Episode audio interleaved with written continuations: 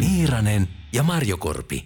Morjesta vaan, tervetuloa jälleen Niiranen ja Marjokorpi ohjelmaan. Meikäläinen on kansanlähetysopiston apologielinen vastaava opettaja Miikka Niiranen ja vieressä istuu. Santeri Marjokorpi, Uusitielehden päätoimittaja, morjesta vaan minunkin puolesta. Tänään meillä on sellainen ajankohtainen äh, aihe siinä mielessä, että Suomessa on meneillään presidentin vaali. Ollaan niin sanotusti finaalivaiheessa, loppuottelu koittaa. Ja, ja tota, meillä taitaa olla kaksi ehdokasta, jotka jossain mielessä molemmat on liberaaleja sanan laajassa merkityksessä. Varmaan molemmat uppoo siihen äh, kategoriaan. No millä tavalla on ehkä syytä jättää jakson loppuun kommentoitavaksi, ja, ja me ei nyt tässä jaksossa aiota kertoa teille, ketä me äänestetään tai ketä teidän pitäisi äänestää.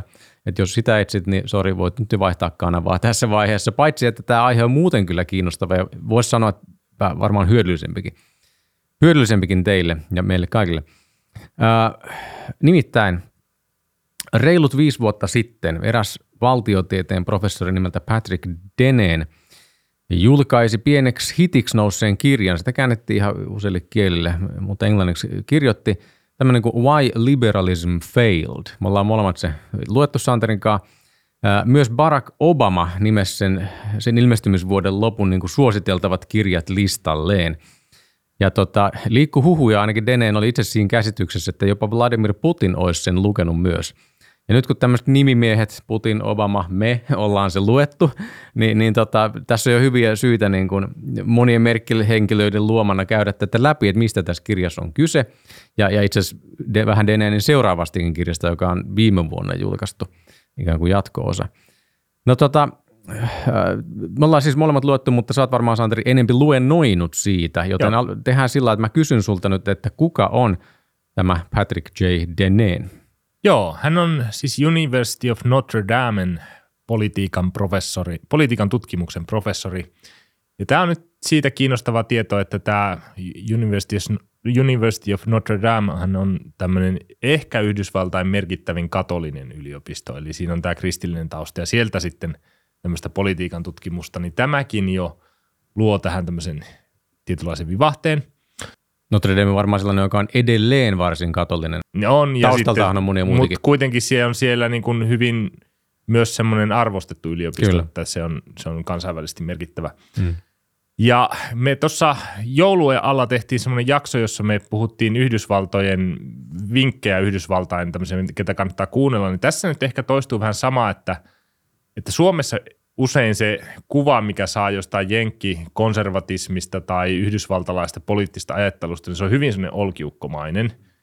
Ja nyt tämän Deneen on siis politiikan tutkimuksen professori, niin kannattaa lukea näitä oikeita teoreetikkoja, että mitä he sanoo, että ei vaan sillä, että Trump ja joku hänen kannattaja, punaniska kannattaja jossain, vaan, vaan niin kuin sitä, että mikä se, mitä, mitä tämä teoriakehys on niin kuin taustalla ja, ja, tai mitä se on se yhdysvaltalainen tämmöinen poliittinen – teologinen, kristillinenkin konservatiivinen ajattelu siellä, siellä niin tämä Denen on aika hyvä esimerkki sellaisesta ja sitä kautta pääsee pitkälle ja hän on niin kuin mallintanut nimenomaan tämmöistä postliberaalia politiikkaa sitten siellä. Joo, tästä ainakin, ainakin se hyöty on, että tietenkään ei tarvitse olla samaa mieltä, voi edelleen vaikka kivasti vastustaa, mutta onpahan kohde sitten ainakin jonkin lailla oikea Joo. ja niin kuin oikean elämän kohde. No tota, itse kirjaan sitten, tämä on hyvä tämmöinen alustus, koska harvoin, enkä Suomessakaan nähnyt tästä keskustelua tästä kirjasta, paitsi ehkä niin kuin meidän piireissämme mm. jonkin verran. Itse arvioin se uusi lehteen aikana. niin, ehkä me ollaan keskenämme juteltu tuossa. Nyt, nyt sitten julkisesti vihdoinkin.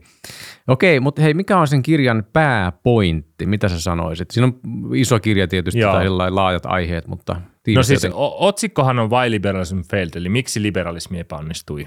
Ja pääpointti on se, että se kuvaa tämmöistä niin kuin valistuksen jälkeistä poliittista filosofiaa ja ideologiaa länsimaissa niiden, niiden kulkua. Ja hänen perusviestit on nyt kolme isoa tämmöistä poliittista linjaa. On siis fasismi, kommunismi ja liberalismi, jotka on taistellut sitten valistuksen jälkeen siitä, että kenellä täällä on valta. Ja sitten fasismi sortui ensiksi, kommunismi romahti 90-luvun – alussa ja sen jälkeen sitten tämä liberalismi on vähän niin kuin jäänyt jäljelle ja siitä on tullut se valtaideologia. Ja Denenin pointti on, että tämä liberalismi on tavallaan voittanut ja saavuttanut kaikki tavoitteensa niin vahvasti, että se on tavallaan syönyt itse itseltään pohjan ja romuttaa sitä mahdollisuutta mennä eteenpäin. Eli tämä kysymys, why liberalism failed, miksi liberalismi epäonnistui, niin hänen pääpointti, että se, se epäonnistui, koska se onnistui. Niin kukaan ei ollut estämässä sen keinoja ja päämääriä ja, ja sitten kävi näin, Joo, Denenin pointsi. No varmaan tästä herää luonnollisesti se kysymys, että ai miten niin ihmeessä sitten liberalismi epäonnistui onnistumalla. Ja, ja tätä olisi varmaan syytä, syytä jotenkin niin kuin avata vähän lihaa luiden ympärille tämän, tämän idean mm. suhteen. Joo, eli jos nyt mietitään, että mitä se liberalismi oikeastaan sitten tekee, niin Denenin pointti on se, että, että vaikka se niin kuin kaikki me eletään jollakin lailla tämmöisessä liberaalidemokraattisessa systeemissä. Tuntuu, että se ei ole mikään systeemi ollenkaan, että se tuntuu neutraalilta, mutta hänen viesti on se, että se ei ole neutraali, vaan se on yhtä lailla poliittinen ideologia kuin nämä muutkin. Ja, mutta sitä on vaikea huomata ideologiaksi. Ja sen perusviesti on, se pyrkii ajamaan vapautta ja se pyrkii päämäärissä hyvin monimutkaisesti ja monipuolisesti, eli se vaikuttaa niin politiikassa, taloustieteessä, koulutuksessa, tieteessä, teknologiassa. Ja kaiken sen vaikutuksen päämäärä on se, että saavutetaan tällainen ylivertainen ja täydellinen vapaus. Ja se esimerkiksi tarkoittaa ihmiselämässä sitä, että ihminen pyritään irrottamaan vaikka tietyistä paikoista. Kotiseudu ei, ei ole enää sillä niin kuin 200 vuotta sitten, että jos ihminen syntyi jonnekin, niin hän todennäköisesti eli siellä elämänsä, vaan sitä ihmiselämästä tulee niin kuin maantieteellisesti tämmöistä, että voit valita missä tahansa asut ja minne muutat – Su- Suomessakin varmaan itse asiassa aika lähimuistiinkin oli ehkä ennen toista maailmansotaa mm. hyvin hyvin tyypillistä, että synnyit maatilkkuun, jos olit poika, jatkoit kenties sitä isäs mm. ammattia, mm. ja jos olit nainen, niin sitten menit naimisiin saman kylän jonkun tyypin kanssa, niin se oli ehkä se niin kuin käsikirjoitus, mitä noudatettiin. Ja tietenkin tämän maantieteen lisäksi se pätee kaikilla, kaikkiin muihinkin, että esimerkiksi niin kuin ihmissuhteet, erilaiset jäsenyydet, uskonnot, identiteetit – jotka voi uhata sitä ihmisen, jota ihminen ei niin kuin itse valitse, jotka an, tavallaan annetaan sulle, niin niistä kaikista se liberalismi pyrkii ihmisen vapauttamaan. Ja näin siis kaikista niin kuin aiemmista kulttuureista, traditioista, paikoista ja suhteista vapauttaessaan se liberalismi muokkaa maailmaa aika paljon omaksi kuvakseen. Vaikka samaan aikaan toisaalta puhutaan semmoista niin kuin moniarvoisuudesta ja monimuotoisuudesta, niin kuitenkin se käytännön toteutus on niin päinvastaiseen suuntaan, että niistä erityisyyksistä niin pyritetään ihmiset irrottamaan. Tätä, tähän voisi sillä mielessä, siinä mielessä pysähtyä, että monihan ajattelee tietenkin, ja moni, moni kristittykin ja ei-liberalisti ajattelevat, että vapaushan on hyvä asia.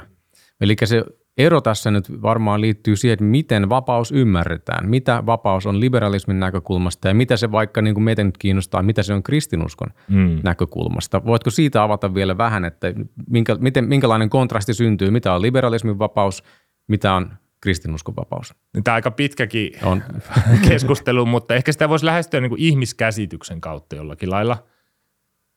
Eli, eli tavallaan semmoinen esimoderni poliittinen ajattelu ymmärsi ihmisen osaksi kokonaisvaltaista luonnollista järjestystä. Että maailmassa on tietty järjestys, jonka mukaan maailma on luotu ja, ja kun ihminen toteuttaa sitä ja toimii sen mukaan, niin hän on vapaa. Tai, tai jos sen ilmaisee kristillisesti, niin voi sanoa, että, että kun ihminen toimii Jumalan käskyjen mukaan, niin hän, on, hän ei ole enää synnin orja, vaan hän pystyy niin vapautuu siitä jotenkin näin. Mutta tämä niin kuin liberaali filosofia lähtee ihan erityyppisistä näkökulmista. Eli ensinnäkin siinä on niin kuin ajatus ihmistä, että ihminen on tämmöinen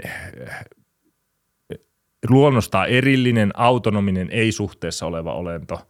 Jos, jos kristiuskon mukaan ihminen on luotu niin kuin suhteeseen Jumalan ja lähimmäisen kanssa ja, ja se tavallaan jollakin lailla muovaa ihmistä, se, se, nämä suhteet, niin liberalismissa se ihminen on sellainen yksilö, joka itse valitsee kaiken ja sille ei ole mitään annettu, annettua. Eli kaikkien inhimillisten suhteiden pätevyys tulee entistä enemmän riippuvaiseksi siitä, onko ne suhteet valittuja, onko ne rationaalisesti valittuja palvelemaan valitsija omaa etua. Ja, ja kaikki niin kuin paikka, naapurusto, kansa, perhe, uskonto määritellään tällä, tästä vinkkelistä. Ja se löysentää sitten sosiaalisia siteitä kaikilla elämäalueilla – ja, ja sitten tämä luonnollinen järjestys, niin siihen liittyy se, että liberaalifilosofia tavallaan hylkää tämän esimodernin ajattelun, jossa ajateltiin, että on olemassa tämmöinen luonnollinen järjestys ja pyrkii niin kuin vapauttamaan ihmisen, ihmisen siitä. Ja myöhemmin sitten, kun mennään pidemmälle, jopa koko ihmisluonto hylätään, mikä niin kuin tämän päivän keskustelussa esimerkiksi se seksuaali- ja sukupuolikysymyksessä näkyy, että, että ei ole mitään, mikä rajoittaisi meitä. Voimme tulla miksi haluamme, sukupuoleltammekin ja niin poispäin. Ja se päämääränä sitten ehkä niin, transhumanismi on varmaan niin, semmoinen. Niin. Eli tavallaan niin kuin ensimmäisten liberaaliajattelijoiden mukaan ihmisen tulisi käyttää luonnontieteitä ja uudistettua taloudellista järjestelmää saadakseen vallan luonnosta. Eli tästä voi ehkä puhua sinne klassisena liberalismia. Niin, että sen 1700-1800-luvun niin, vaihteessa. Niin, jossa niin kuin pyrittiin voittamaan nämä luonnon ihmisille antamat rajoitteet. Ja sitten tavallaan toinen aalto, jota ehkä tämmöiset tietyt historistiset filosofiset koulukunnat kehitti 1800-luvulla niin kuin Hegelin ja Marxin myötä etenkin, niin sitten hylkäs kokonaan ajatuksen muuttumattomasta ihmisluonnosta ja uskovat ihmisen muuttuvuuteen ja moraalisen kehityksen mahdollisuuteen. Eli tavallaan on niin kuin kaksi tämmöistä liberalismin aaltoa, tämä klassinen liberalismi ja sitten tämmöinen niin sanottu progressiivinen liberalismi, jotka tänäänkin oikeastaan on – ne keskustelukumppanit aika pitkälle politiikassa, jos mietitään niitä ääripäitä, niin se on niin kuin, nämä kaksi on ne päädyt, mitkä täällä keskustelee. Denenhän avoimesti sanoo, että demokraattipuolue on tämä progressiivisen liberalismin hallitsema pääasiassa hallitsema puolue, ja republikaanit Yhdysvalloissa on klassisen liberalismin mm. hallitsema puolue. Kumpikaan siis hänen mukaan se ei ole konservatiivinen, mm. mikä ehkä Suomea niin kuin hämää ja voidaan mennä siihen määrittelyynkin vielä. Mutta ehkä vielä mainitsin tuosta siis tästä vapauskäsitysten erosta, että ei voi olla niin kuin huomaamatta sitä, että liberalismissa on aika kova luotto siihen niin kuin ihmisen, yksilön omiin kykyihin mm. tehdä hyvää ja tehdä, tehdä järkevää. Mm. Eli tässä nyt haistan tämmöisen niin kuin nimenomaan sen – vaikka tämmöisen Jean-Jacques Rousseau'n alkutila-opin siitä, ja varmaan liberaali, liberaalien ajattelijoiden pitkälti jakamaan semmoista, että ihminen on toisaalta hyvä ja järkevä, minkä kristillinen teologia on kyllä molemmat nämä haastanut tämmöiset oletukset aika pitkälle.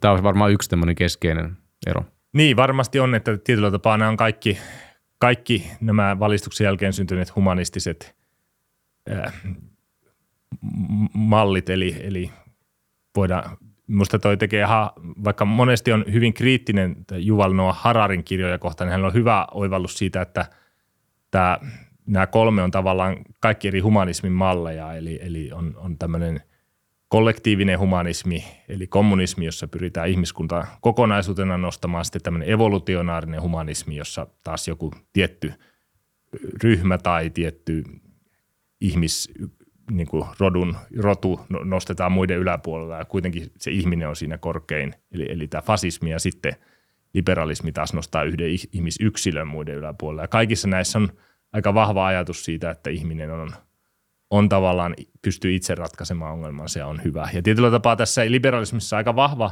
semmoinen eskatologia, mitä niin kuin lopun, lopun aikoja koskeva oppi niin kristiuskosta, kristiuskosta – tai kristiuskon näkökulmasta. Eli, eli siinä on just ajatus siitä, että kun tämä liberalismi pääsee valtaan, niin se tuo tämmöisen ihmisen vapauttamisen pimeydestä, sorron ja epätasaron päättämisen, hävitetään monarkiat ja aatelistot ja vauraisen moderni, ja te, moderni teknologia tulee eteen ja loputon kehitys ja uskonnolliset sodat loppuu, suvaitsevaisuus ja tasa-arvo saavutetaan ja – globalisaatio sitten mahdollistaa yksilön, yksilön sosiaalisen kanssakäymisen rajattoman kasvun ja voittoseksismistä, rasismista, kolonialismista, heteronormatiivisuudesta ja näin poispäin. Eli tämmöinen vahva eskatologia, mikä hyvin monen ihmisen ajattelussa tänä päivänä on, niin se on, se on tästä liberalismista juontuvaa, että eihän se niin kuin ole oletus, että se välttämättä näin menee, vaan se on selvästi niin kuin ideologinen ajatus. Että ihmisen lopullinen autonomia toteutuu. Joo, joo. No tota, äh, Mentä, mennään vielä siihen valtion rooliin tässä kaikessa. Tota, Denen itse asiassa on hyvin kriittinen Yhdysvaltojen perustuslakia kohtaan.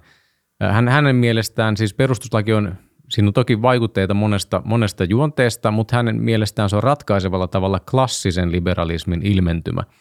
Ja hän, hän mun mielestä toteaa, ja siinä uudessa kirjassa Regime Changeissa toteaa edelleen, että, että se nimenomaan otti tota, Yhdysvallat niin kuin, tai liittovaltion niin kuin, tähtäimeksi niin kuin alemman tason paikallisten hallintojen ja, ja kyläyhteistyön kustannuksella, mikä ei tietenkään heti kättelyssä niin kuin toteutunut, mutta nyt voidaan nähdä, että on, on niin kuin jo en, enemmän toteutunut. Ja, ja tota, hän tekee siis tämmöisen, että tämä klassinen liberalismi on kaikkea muuta kuin luonnollista. Se ei niin kuin nouse ihmisten luonnollisesta elämästä, ei nouse luonnollisista yhteisöistä, eikö vaan. Ja sitten hän päätyy vielä niin kuin, tota siihen, että, ää, tämä niin kuin, että se vaikutuksena myös valtion rooli kasvaa. Avaatko vielä sitä, että miten tämä valtion roolin kasvu näkyy? Joo, joo tämä on hänellä ihan keskeinen pointti että kun yritetään sitä ihmiselämää vapauttaa, niin sehän tar- vaatii vapautumista kaikenlaista jäsenyyksistä suhteista, esimerkiksi juuri näistä luetelluista perheistä, kirkoista, kouluista, kylästä ja yhteisöstä. Ja nämähän on sellaisia tekijöitä, jotka on tavallaan ennen liberalismia kontrolloi sitä ihmisten elämää, eikä niinkään semmoisten virallisen lainsäädännön kautta, vaan tietynlaisten niin kuin käyttäytymissääntöjen ja normien ja sanottamattomien odotusten kautta – ja se oli tämmöistä kulttuurista se kontrolli, eikä poliittista.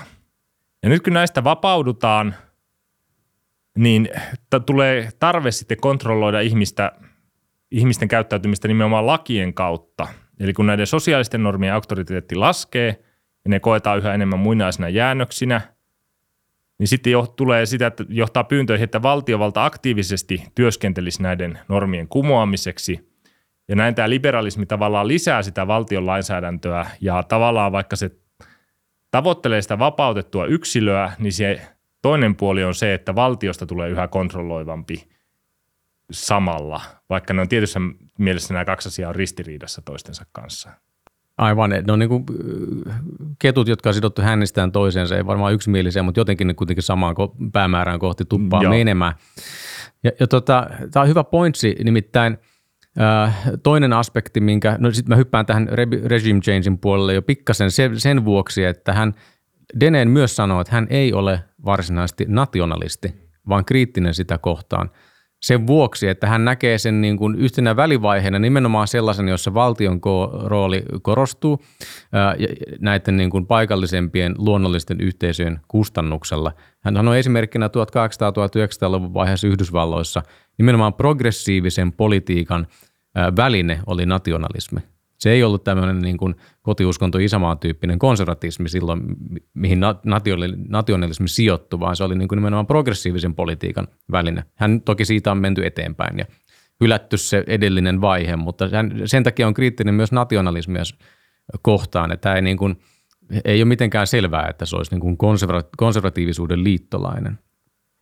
Mites, mä en ole itse asiassa lukenut tätä uusinta kirjaa, näitä laitetaanpa se näytillekin tuosta, tota, mites hän sitten näkee tämän niin kuin nykyotsikon, että, että vallanvaihdos tai, tai tämmöisen, miten toi regime pitäisi suomentaa siis? Vallanvaihto, onpa, se voisi olla ihan hyvä Joo.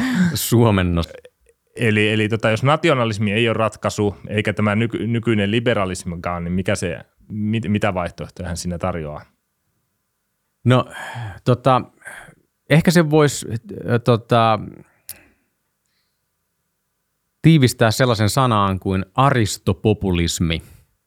Se on semmoinen, tietenkin tulee mieleen, ei ole kyse Aristoteleesta, vaikka häneltäkin otetaan vaikutteita, vaan aristokratiasta.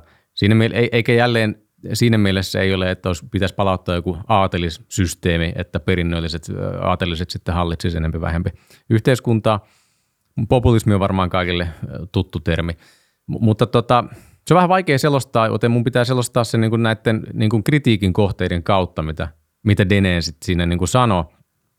Ja, ja tota, hän väittää, että koko liberalismin ongelma, tai liberalismi on johtanut sellaiseen tilanteeseen, jossa eliitti ja rahvas ovat vastakkain niin kuin aiempaa enemmän kuin länsimaissa – ja voisi sanoa, että jopa ideologisesti, vaikka eliitti länsimaissa ei ole tällainen niin kuin sortava eliitti kuin joku vaikka Rooman valtakunnan tyyppinen, mutta se on kuitenkin siinä mielessä hyvin laadullisesti erilainen, että se on, niin kuin, se on nimenomaan rahva, rahvaan kanssa eri, eri mieltä arvoista, mitä, no olisi historiallinen kysymys, onko aikaisemmin ollut niin vahvaa vastakkainasettelua, mutta ainakin länsimaiden historiaan verrattuna tämä on uudehko tilanne.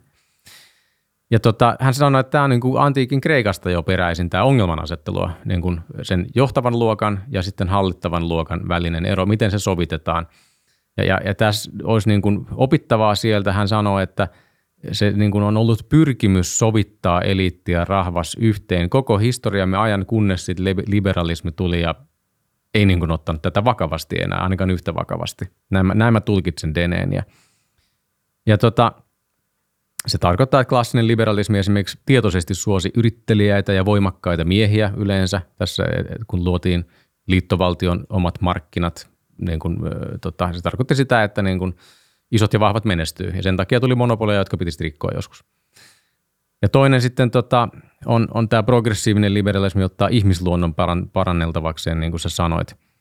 Ja, ja tota, tämä lääke on tämä aristopopulismi, jossa jollain tavalla, tämä kuulostaa vähän niin kuin yksinkertaiselta ja muutenkin, mutta ehkä se on se hyvä puoli siinä, että se jää mieleen ainakin, että meillä pitäisi olla jonkinlainen eliitti, joka on linjassa rahvaan arvojen kanssa. Pitäisi olla niin kuin, hän puhuu tämmöistä kuin mixed constitution käsitteestä, eli tota, tämmöinen sekoitettu mm, konstituutio. Ei, ei siis tarkoita perustuslakia, vaan koostumus on ehkä hyvä, hyvä sana sille – että ne jotenkin nämä pitäisi saada yhdistettyä e, sillä tavalla, että se sosiaalinen paine ja hallinnollinen rakenne suosii sitä, että, että eliitti nimenomaan tietoisesti on niin kuin työväestön puolella. Eli tässä tulee nyt vähän tämmöiset niin kuin vasemmistolaiset kielet, kielenkäytön tavat jo tulee Deneenillä. Miten hän muuten suhtautuu niin kuin marksilaisen ajatteluun sitten? Koska sitähän tässä, sekin on yksi vaihtoehtoinen ratkaisumalli. Kyllä, se, ja hän, hän ottaa sen siinä niin kuin käsittelyyn myös, myös tässä kirjassa. Ja tota, toteaa siinä ehkä sillä tavalla, että mitä käytännössä, tai, tai se on pitkä luku, mitä hän, hän siinä niin pyörittelee marksilaisuutta, mutta hän lopulta toteaa sitten sen ainakin, että, että tota, anekdoottina Marx niin kuin jossain vaiheessa tuo, itse 1800-luvun lopulla huomasi Briteissä, että missään muualla ei ole itse asiassa olosuhteet edennyt niin hedelmällisiksi tätä proletariaatin vallankumousta ajatellen kuin Briteissä. Mutta mitään ei vaan tapahdu, koska proletariaatti, mitä liian väärän tietoisuuden vallassa tai jotain muuta, ja hän päätyi sitten siihen Marx, ja niin kuin ne kommunistiset vallankumoukset päätyi, että piti olla tämmöinen tota, vallankumousta ajava luokka, eli eliitti – Eli se, se työväen, se niin kuin osoittautuu niin kuin jotenkin niin kuin savuverhoksi tai harhaksi se, että työväenluokka oikeasti pääsisi hallitsemaan. Eli siis kuitenkin syntyi se eliitti, joka päätyi olemaan sitä rahvasta vastaan. E, eli se niin kuin vaikka tavoite olisi ollut, jolla, siinä olisi ollut joitakin ta- hyviä piirteitä ainakin siinä diagnoosissa, että mikä on mennyt brittien teollisuusyhteiskunnassa pieleen, niin kuitenkin päädyttiin jälleen siihen eliitin ja rahvaan vastakkainasetteluun. Se on ehkä, no se on yksi aspekti tästä, mitä Deneen marksilaisuudesta sanoo. Mutta ehkä te, se, mikä kristittyä meistä, meistä tunt, voisi olla niinku kiinnostavinta, siis Deneen itse on katolinen kristitty. Hän on näitä postliberaaleja, jotka tota, kannattaa niin sanottua, e, tai jonkinlaista katoliseksi integralismiksi nimettyä, mutta no katolista sosiaalista opetusta kannattaa. Mä mietin sitä, että tota, mitä itselle niin kuin tuli, osu silmään tai pisti silmään se, että hän ei ehkä tunnista niin paljon sitä niin kuin protestanttista sosiaalietikkaa, kun USA on kuitenkin ollut valtakulttuuriltaan protestanttinen.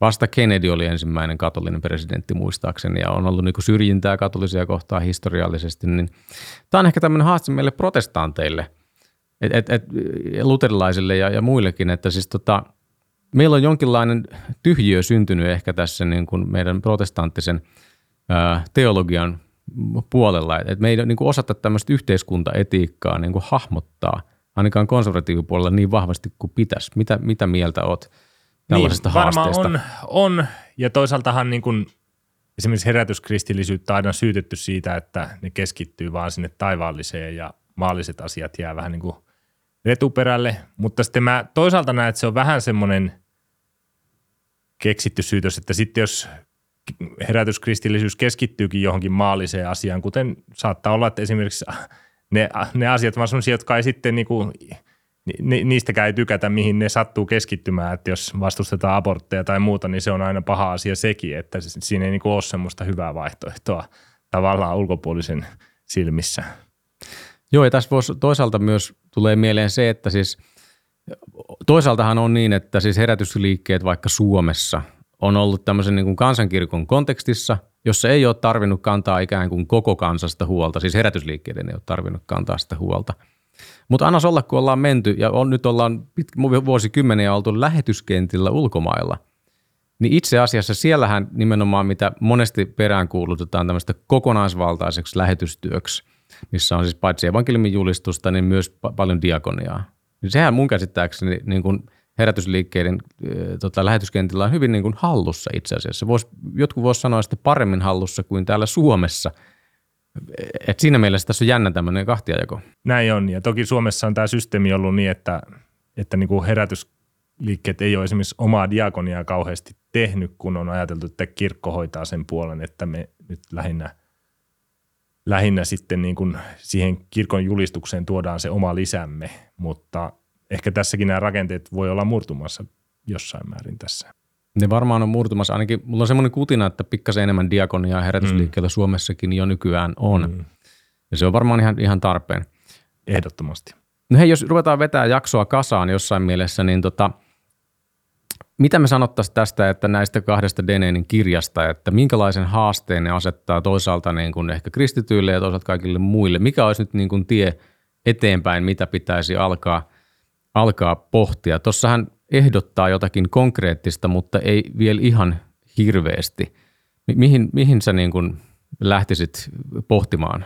No ainakin semmoinen tiedostamisen, tiedostaminen on hyvä asia, että tavallaan kristiuskolla on 2000 vuotta pitkä historia ja niin kuin se oma systeemi, vaikka se on niin kuin en, en ole Suomessa muuttamassa systeemiä välttämättä, välttämättä ollenkaan, mutta, mutta silti on hyvä nähdä, että, että se ei ole välttämättä kristiuskon kannalta neutraalia tai, tai että esimerkiksi jossain liberalismissakin, mikä sinänsä voi ajaa hyviä asioita, niin siellä voi sitten sivukautta, ikkunan kautta tulla kaikenlaista sellaista, mikä onkin sitten kristiuskon näkökulmasta ongelmallista. Ja, ja esimerkiksi ihmiskuva voi olla lopulta ihan toisenlainen, että – Tätä niin kuin tiedostaminen on ainakin se yksi tärkeä, tärkeä pointsi. Joo. Pitää muuten tarkentaa, että nimestä voi saada käsityksen, että Deneen kannattaisi jotain vallankumousta. Mm. Ei pidä paikkaansa näistä Yhdysvaltain poliittisista turbulensseista huolimatta, vaan hän sanoi, että jotain paljon vaarallisempaa. Eli tämmöistä jonkinlaista vähittäistä tai niin kuin rinnakkaista eliitin, eliitin koulutusta, mistä se lähti hänen mukaansa liikkeelle. No, se on sitten oma kysymyksensä, mutta tuota – Ehkä itse, itse haluaisin ottaa sellaisen, jälleen liittää tämän tähän niin kuin negatiivisen maailman siihen Aaron Rennin kehikkoon. Et se on varmaan jotakin, mitä pitää lähteä pohtia. Tässä on niin kuin tietty mielessä, meillä ei ole hirveästi valmiita vastauksia. Et jos käy niin, että niin kuin näyttää käyvän, että vaikkapa kansankirkot ja sitä myötä tämä niin kuin sosiaalietiikan pystyssä pitäminen loppuu, niin jos ne jäljelle jäävät, eli konservatiivisemmat kristityt, joutuu ottaa sitä harteilleen – ja se on aika iso työ sitten miettiä, että miten se oikeastaan sitten jatkuu, kun tässä on tämmöistä niin kuin paljon hiljaista tietoa, mitä sitten katoaa. No, eli ei tarvita valmista. Vielä viimeiset luvattiin sitä presidentinvaalia kommentoida sen verran, että minkälaisia liberaaleja nämä nyt sitten on. Mitä sä sanoisit? No kyllä mä sanoisin, että Stubb on aika varmaan tuollainen klassinen liberaali, tämän ensimmäisen aallon liberaali, ehkä, ehkä sitten Haavisto sen toisen aallon, jos en tiedä, onko tämä nyt vähän karkeasti, mutta ei tämä nyt kuitenkaan ehkä kauhean paljon pieleen mene. Ei se kauheasti pieleen munkaan mielestä mene. Mm. No niin, siinä sitten vaan äänestelemään, tota, kun, kun vaalipäivä koittaa, jos ennakkovaalia vielä, ennakkoäänestystä jäljellä. Tällaisia pohdintoja tällä kertaa pysykää kanavalla ja tota, jakakaa tätä ja kommentoikaa ja tykätkää somessa. Ei muuta kuin morjesta. Moi moi.